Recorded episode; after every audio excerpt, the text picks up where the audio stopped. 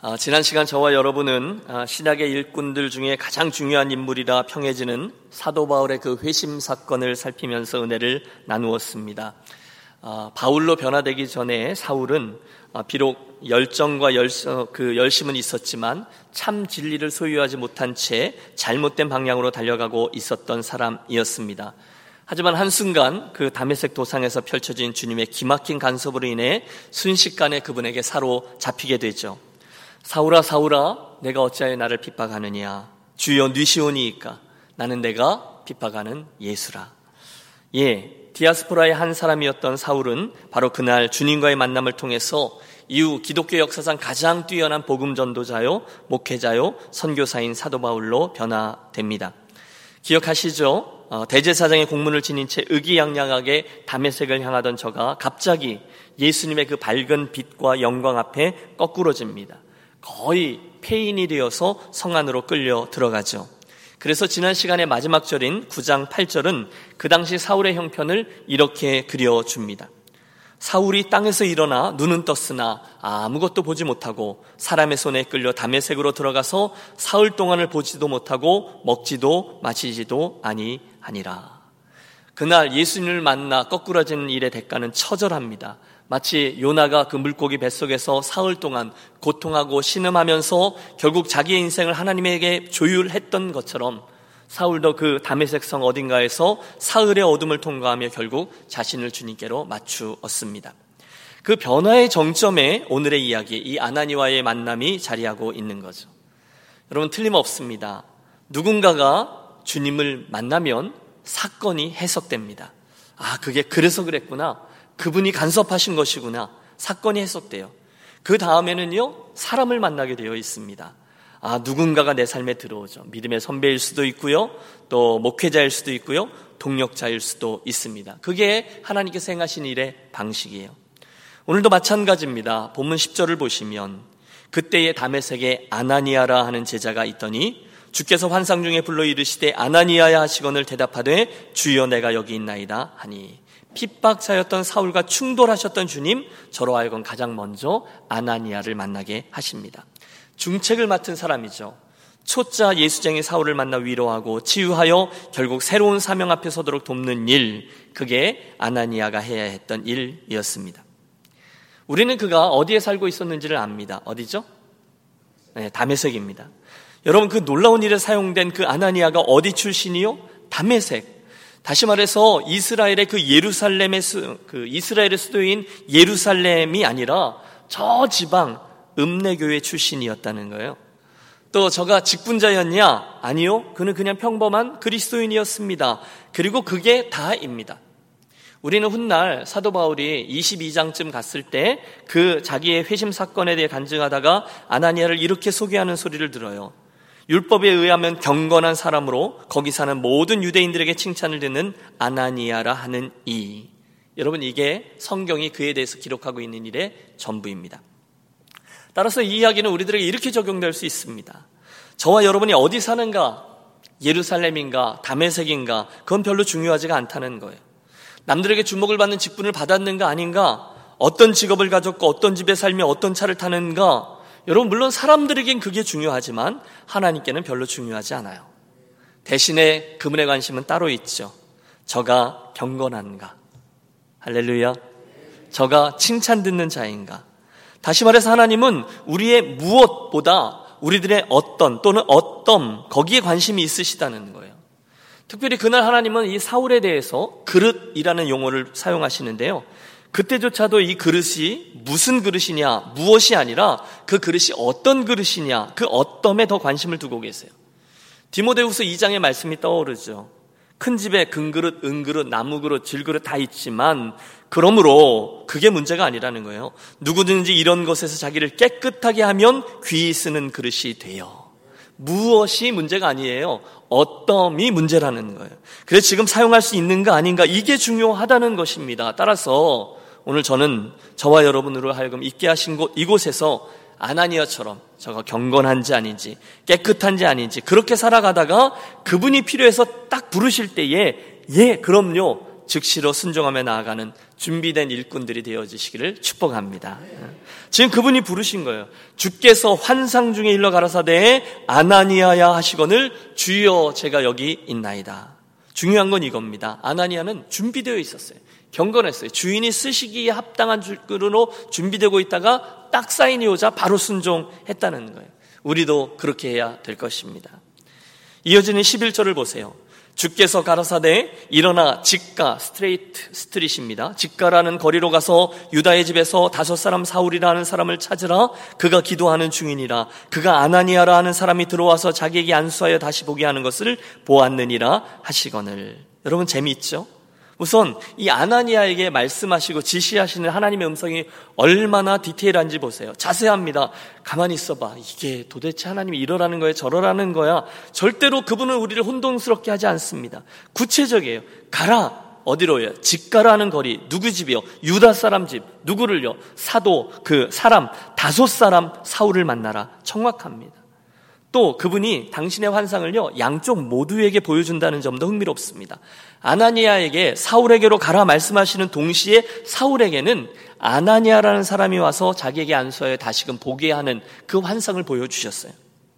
13절, 잠깐 아나니아가 반문하죠. 주요 이 사람에 대하여 내가 여러 사람에게 듣사온즉 그가 예루살렘에서 주의 성도에게 적지 않은 해를 끼쳤다 하더니 말씀 중에 사울이란 이름을 듣고 깜짝 놀란 거죠. 예? 사울이요? 아니 주님 그 악질 사울 말입니까? 제가 듣기로는 그놈이 보통 놈이 아니라던데요. 이번에도 담에색에 우리를 잡아 해하려고 왔던데요. 그때 주님의 단호한 대답입니다. 15절의 말씀 여러분 함께 읽으실까요? 주께서 이르시되 가라 이 사람은 내 이름을 이방인과 임금들과 이스라엘 자손에게 전하기 위하여 택한 나의 그릇이라. 아멘. 여러분 지금 주님께서 아나니아에게 이렇다 저렇다 설명하지 않는다는 점을 주의하세요. 아니야, 걔 많이 변했어. 만나보면 알 거야. 내가 어떻게 좀 해주라. 그런 게 아니에요. 대신에 주님은요, 지금 누가 주인이고, 누가 중인, 종인지, 누가 예수님이고, 누가 아나니아인지를 확언하며 말씀하세요. 가라. 실수가 아니라는 거예요. 거기 당신의 섭리가 있다는 거예요. 그 사울은 내 이름을 이방인들에게 전하기 위하여 택한 나의 그릇이다. 선언하십니다. 내가 아니라 내가 택했으니 더 이상 대꾸하지 말라라는 겁니다. 놀랍게도 주님의 그 설명을 듣는 순간에 아나니아는 정말로 아무런 대답 없이 그대로 순종하죠. 그 주님을 그분의 그 섭리를 그냥 그대로 신뢰하기로 한 거예요. 예, 알겠습니다, 주님. 그러면 문제 없죠. 지금까지 저에게 있어서 사울이라는 이름은 핍박자, 회방자였지만 주께서 그를 택한 그릇이라고 말씀하시면 제가 그리 알겠습니다. 그가 아나니아예요. 누가 주인인지를 알아요. 그래서 갑니다. 그래서 합니다. 이게 순종이라는 거죠. 우리가 하나님의 이름들을 살필 때 주님을 아도나이 주 대신 하나님이라고 부르며 그 이름도 살폈습니다.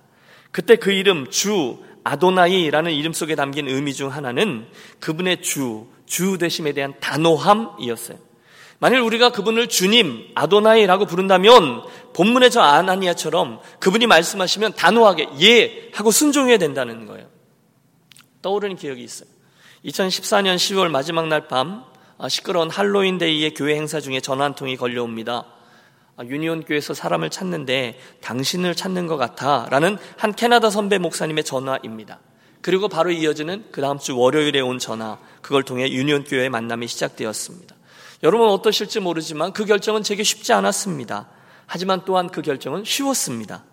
왜냐하면 그건 제가 주님이라고 부르는 분의 부르심에 관한 것이었기 때문에 그렇습니다. 결정하는데 채 두 주가 걸리지 않았습니다. 늘 두려워요. 하지만 그때마다 제게 주신 말씀들이 있어요. 그것은 그것을 내게로 가져오라 라는 주님의 음성에 관한 겁니다. 여러분 그외 베세다 광야에 5천 명이 모였는데 먹을 게 없어서 너희가 먹을 것을 주어라. 그때 오병의 역사가 있었던 것 기억하시죠? 그때 그 어린아이가 드린 그 도시락에 관한 말씀이었어요. 그날 제자 안드레의 심정이 저의 것이 된 거죠. 여기 떡 다섯 덩이와 물고기 두 마리가 있습니다만 이게 뭐 얼마나 되겠습니까? 그때 주님이 안드레에게 대문자로 큰 글씨로 말씀하세요. 아니 저에게 말씀하신 거예요. 그것을 내게로 가져오라. 그 다음 순간에 저는 안드레처럼 오늘 본문의 아나니아처럼 토달지 않고 그 자그마한 도시락, 그 자그마한 인생을 주님의 손 위에 올려드립니다. 그게 뭐 얼마나 되겠어요? 하지만 주님 손에 들려진 것 아니겠어요? 여러분, 그게 오늘 제가 유니온에서 살고 있는 이유입니다. 그리고 그게 설명의 다입니다. 드리는 말씀은 이거죠. 그분이 주인이시라는 거예요. 믿습니까? 예.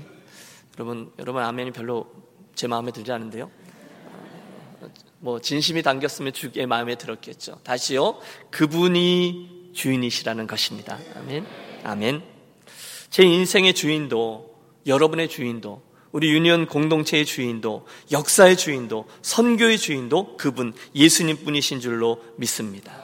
그러므로 오늘 저와 여러분은 그저 주인 되신 그분께서 오늘 이스라 하신 이 캘리포니아 땅에서 하라 하시는 일을 최선을 다해 감당하는 거예요. 정신을 똑바로 차리고 그분의 뜻이 무엇인지를 파악하고 그분께 순종하는 이들 그들이 오늘을 사는 아나니아라는 거죠.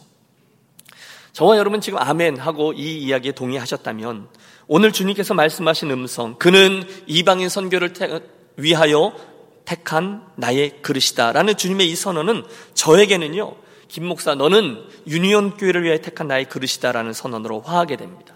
여러분도 마찬가지입니다. 이 말씀은 저와 여러분 모두에게 각각의 있는 곳과 직분과 사명이 있다는 것을 가르쳐 줘요. 하나님은 지금 여러분의 인생 하나하나를 그릇으로 보고 계신다니까요. 그리고 그 무엇이냐, 이것보다 어떤 그릇이냐, 여기에 관심을 가지고 계세요. 거기 이유와 목적이 있다는 거예요. 여러분 혹시 어떻게 하시겠어요? 하나님께서 오늘 저와 여러분을 그 옆에 계신 누군가를 위해 택한 나의 그릇이다라고 말씀하신다면요. 아무개는 같은 아파트에 살고 있는 그 이웃 누군가를 위한 나의 그릇이다라고 말씀하시면 어떻게 하시겠어요?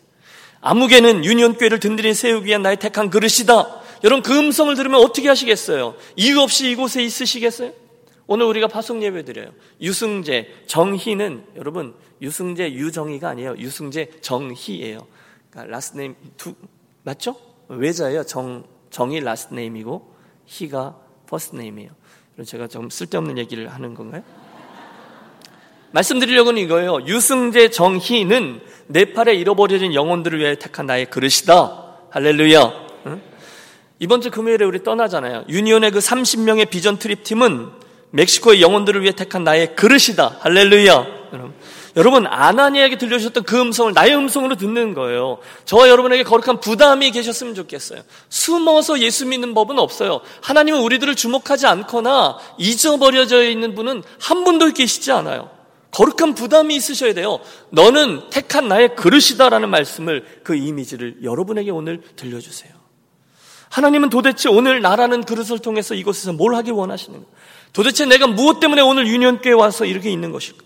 도대체 이 아나니와 사울 이야기를 통해서 하나님 나에게 무엇을 현장으로 말씀하시는가? 도대체 내 삶에 왜 그런 상황 속에 처하게 하셨는가? 오늘 내가 왜 그 사람을 만나게 되었는가? 왜 오늘 또는 요즘 그 사람 생각이 갑자기 그렇게 자주 나는 것인가? 오늘 내가 왜 이렇게 답답한 상황 속에 처하게 된 것인가? 진작에 고민하세요. 그리고 주님께 가르쳐 달라고 구하세요. 그러나 성경 말씀을 읽으면서 기도하셔야 돼요. 하나님의 지혜는 거기서 오거든요. 분별하십시오. 사명이 있는 거예요. 그냥 이유 없이 이곳에 있는 분은 없어요. 제가 왜 이곳에 있겠어요? 주님의 기대가 있다는 거예요. 여러분, 저와 여러분이 분주함을 핑계로 짐짓 못 들은 척하고 나에게 불리하니까 하나님과 시선을 안 마주친 척하고 대충 넘어가서 그렇지 진지하게 그분의 사명과 기들을 묵상하고 반응하면 저와 여러분의 나머지 인생은 분명한 목표와 그 최종적인 지향을 하는 그 방향을 향해서 순종하며 나아가게끔 되어 있습니다. 여러분, 제 드리는 말씀은 순종해야 된다는 거예요. 사명을 발견하고 순종해야 된다는 거예요. 그날 아나니아의 생각과 경험에 의거하면 사울은요 흉악한 핍박죄에 불과했습니다. 하지만 그는 주님께서 말씀하시는 바를 듣기로 합니다. 이 사람은 내 이름을 이방인들과 임금들과 이스라엘 자손들 앞에서 전하기 위해 택한 나의 그릇이다. 하나님 말씀하시면 아 그렇구나 하고 정말로 그리를 가는 거예요. 그는 내 이름을 위하여 화와 고난을 겪을 사람이다 하면 그렇구나 그러고 가는 거예요. 우리는 아나니아에게서 그 순종을 봅니다. 아니 비단 아나니아뿐이 아닙니다. 다음 장 바로 다음 장 10장에 보면 베드로 사도 이야기가 나옵니다. 기도한 중에 하나님의 환상을 보고 음성을 들어요. 하늘에서 보자기 하나가 내려오는데 보자기 안에 보니까 율법에 이야기하는 부정한 음식들, 부정한 짐승들이 가득 들어 있어요. 먹으라 말씀하세요. 못 먹습니다. 저는 어렸을 때부터 이런 거 안 먹습니다. 제가 유대인인 거 잊었어요. 하나님, 베드로가 거절하죠. 그런데 하나님 말씀하세요. 내가 거룩하다 한 것을 내가 거룩하지 않다 하느냐? 결국 베드로는 그 방향으로 순종하고 그를 불러 있게 하신 자리 그곳에 이방인 고넬료 가이사라까지 가서 이방인의 집으로 들어가 여러분 이건 천지가 개벽할 만한 유대인의 일이에요. 이방인 집에 들어가 복음을 전합니다. 왜? 순종이니까요. 바울도 그랬어요. 실은 그가 복음을 들고 아시아를 향해 나아가고 있었어요. 북쪽으로 가도 주의 영이 막으시고 남쪽으로 가도 주의 영이 막으세요. 그래서 계속 전진하다 보니까 아시아의 끝에 갔어요. 그날 밤에 환상 중에 마게도냐 사람이 꿈에 그를 부르죠. 건너와서 우리를 도우라. 그러자 순종합니다. 드리는 말씀이 이겁니다. 그들은 모두 다 자기들의 생각과 계획과 경험과 판단보다 그곳에 들려주신 주님의 음성과 뜻에 순종했다는 거예요. 여러분, 분명히 우리들에겐 경험이 있습니다. 상식이 있습니다. 상황이 있습니다. 그런데 그런 것하고 조금 핀트가 맞지 않지만 좀 버거운 도전을 성령께서 주셨어요. 그때 사랑하는 여러분, 저와 여러분의 뜻을 꺾고 이게 어려워요. 그러나 뜻을 꺾고 저와 여러분의 경험을 뒤로 하고 심각하게 그 음성에 따를 수 있는 수준의 성도들과 교회가 되어지시기를 축복합니다. 순종입니다. 그래서 순종하는 아나니아의 동선을 따라가 보시죠. 17절. 아나니아가 떠나 그 집에 들어가서 그에게 안수하여 이르되 형제 사울아 주 곧 내가 오는 길에서 나타나셨던 예수께서 나를 보내어 너로 다시 보게 하시고 성령으로 충만하게 하신다 하니 여러분 그 장면 한번 그려보세요. 참 감격적인 장면 아닙니까? 아나니아가 즉각적으로 순종해서 갔어요. 어? 그 사울은 예수 믿는 자를 핍박하는 자라 하던데요. 했지만 주님께서 가라. 내가 택한 그릇이다 하니까 예 하고 아나님 벌써 그리로 갔어요. 그런데 더 감격스러운 게 뭔지 아세요? 그 사울을 처음 보자마자 여러분 안 봐도 뻔하지 않겠어요? 다메섹성 어딘가에 그 컴컴한 집안 어디에서 거의 폐인이 되어져 있는 그 사울을 딱 만나자마자 아나니아가 저를 어떻게 부릅니까? 뭐라고 불러요? 형제 사울아 이렇게 부릅니다. 여러분 만약에 성령의 인도하심이 아니었다면 그래서 아나니아가 지금 그를 그냥 만났더라면 그때 나, 나올 만한 이야기는 이런 거죠. 야 이 못된 놈 사울아 이렇게 나오지 않았겠어요? 이 왼수 같은 놈아 이게 맞아요. 그러나 한순간 아나니아는 그 사울이라는 인생 위에 걸쳐져 있는 우리 하나님의 뜻과 부르심과 섭리를 본 거예요. 그러자 그 호칭이 뭘로 바뀌어요? 형제 사울아. 이렇게 된 거죠. 간단합니다. 아나니아가 그 사울 자체가 아니라 사울 위에 있는 주님의 은혜와 섭리를 보았기 때문이에요. 여러분 혹시 오늘 믿음의 길을 걸으시는데 여러분 주변에 혹시 혹시예요? 야 이 못된 인간아 이렇게 부를 만한 그런 분이 계실지 모르겠어요. 여러분이 잘 못하니까 제가 대신 해드리는 거예요. 여러분의 눈 밖에 난 형제나 자매 있으십니까? 여러분 그분들이 왜 여러분의 마음에 안 들죠? 내가 원하는 대로 그분들이 반응하지 않기 때문에 그렇잖아요. 그분들이 왜 그렇게 밉보였죠? 내가 원하는 대로 행동하지 않고 내가 기대하는 대로 움직이지를 않으니까 이 왼수 사오라가 된 거예요. 그런데 여러분 이 아침 우리가 주님의 이름으로 그날 아나니아의 시각을 좀 어? 갖게 되셨으면 좋겠어요. 그 형제와 그 자매를 향한 하나님 아버지의 시선과 뜻을 한번 의식해 보십시오. 주님으로부터 저와 여러분이 내가 그렇게 존귀한 대접을 받았던 것처럼 그 형제도 그 자매도 주님께 그런 대접을 받고 있는 존재라는 것을 기억하십시오. 여러분, 저와 여러분이 가진 잣대를 통해서 그들을 판단하고 미워하고 힐난하고 이 원수 사오라라고 부르신다면 여러분 분명히 아세요. 그분들은요 나에게 주신 주님의 사랑과 은혜를 똑같이 받으신 분들이에요. 그분 한 분을 위해서 예수님께서 피 흘리고 용서하신 존귀한 분이라는 거예요. 주님이 저를 나의 부족함에도 불구하고 용납해 주셨잖아요. 똑같이 그 형제도 그 자매도 그 부족함에도 불구하고 용납받은 존재예요.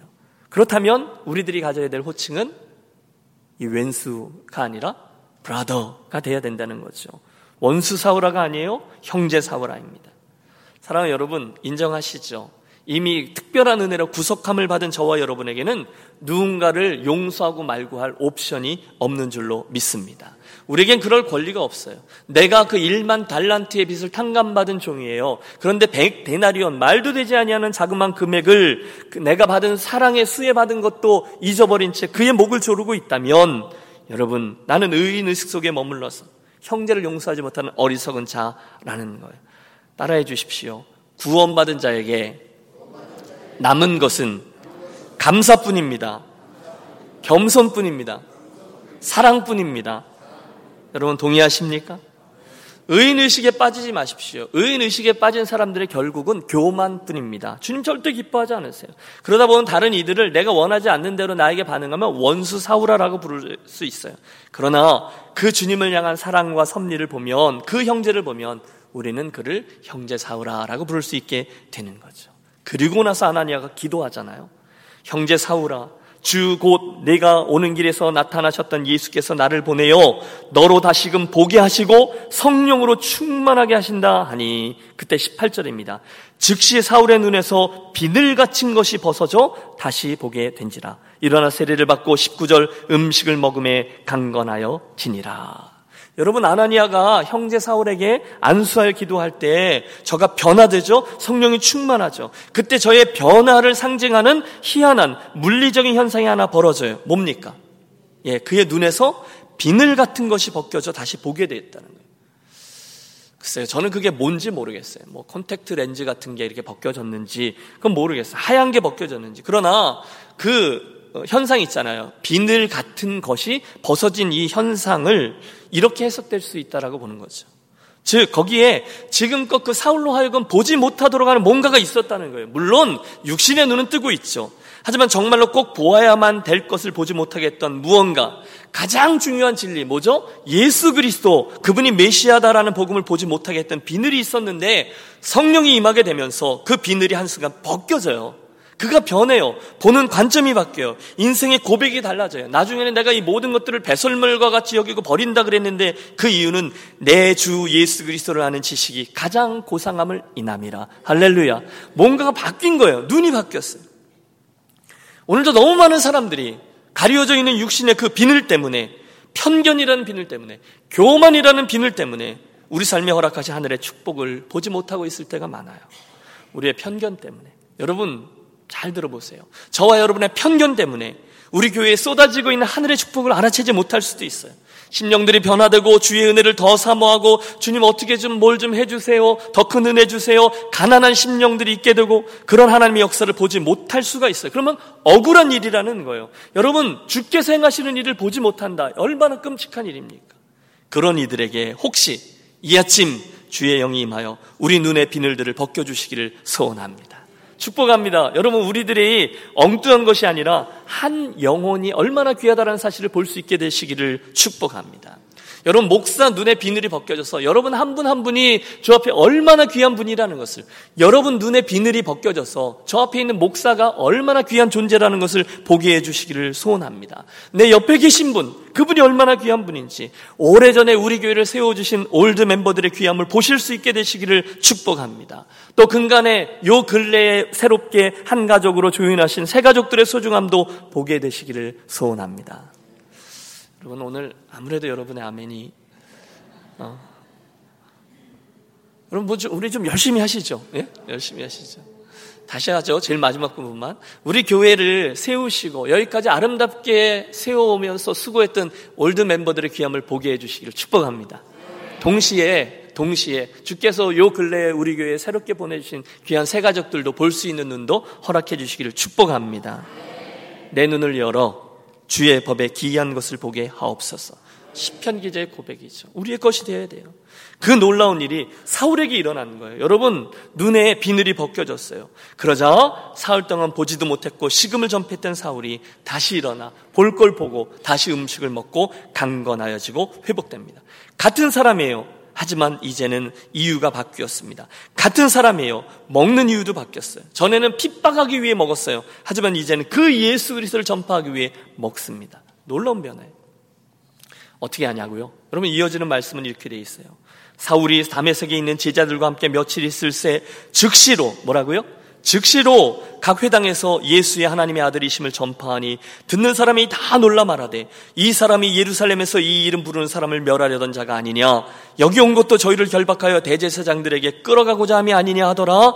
사울은 힘을 더 얻어 예수를 그리스도라 증언하여 담에색에 사는 유대인들을 당혹하게 하니라. 아멘. 오늘 이야기는 이렇게 해피엔딩으로 끝납니다. 여러분 이 설교하는 목사의 소원이 뭐가 있겠습니까? 저는 저와 여러분의 입술에서 이것처럼 변화된 사울처럼 예수님에 대한 이야기들이 마구 터져 나오게 되시기를 바랍니다. 베드로의 권면을 잘 들으세요. 너희 마음에 그리스도를 주로 삼아 거룩하게 하고 아, 네. 하지만 그 다음을 보세요. 너희 속에 있는 소망에 관한 이유를 묻는 자들에게는 대답할 것을 항상 예비하되 그랬어요. 그분이 누구인지를 말할 준비를 하고 있으라는 거예요. 항상 예비하라는 거예요. 내가 주님을 만났는데 그분은 나에게 음성으로, 나에게 밝은 빛으로 오셨어. 그분은 진짜 메시아가 맞아. 사울이 지금 그 이야기를 하고 있는 거예요. 내가 그 예수를 만났어요. 그 결과 듣는 사람들이 다 놀라 입을 벌립니다. 아니 저자는 사울 아닌가? 얼마 전까지만 해도 예수쟁이들 잡아가던 그가 어떻게 된 거야? 그 예수를 전하다니 깜짝 놀랍니다. 왜요? 진짜를 만난 사울을 보았거든요. 그는요 그 열정 그대로 이제는 예수 그리스도를 전하기 시작합니다.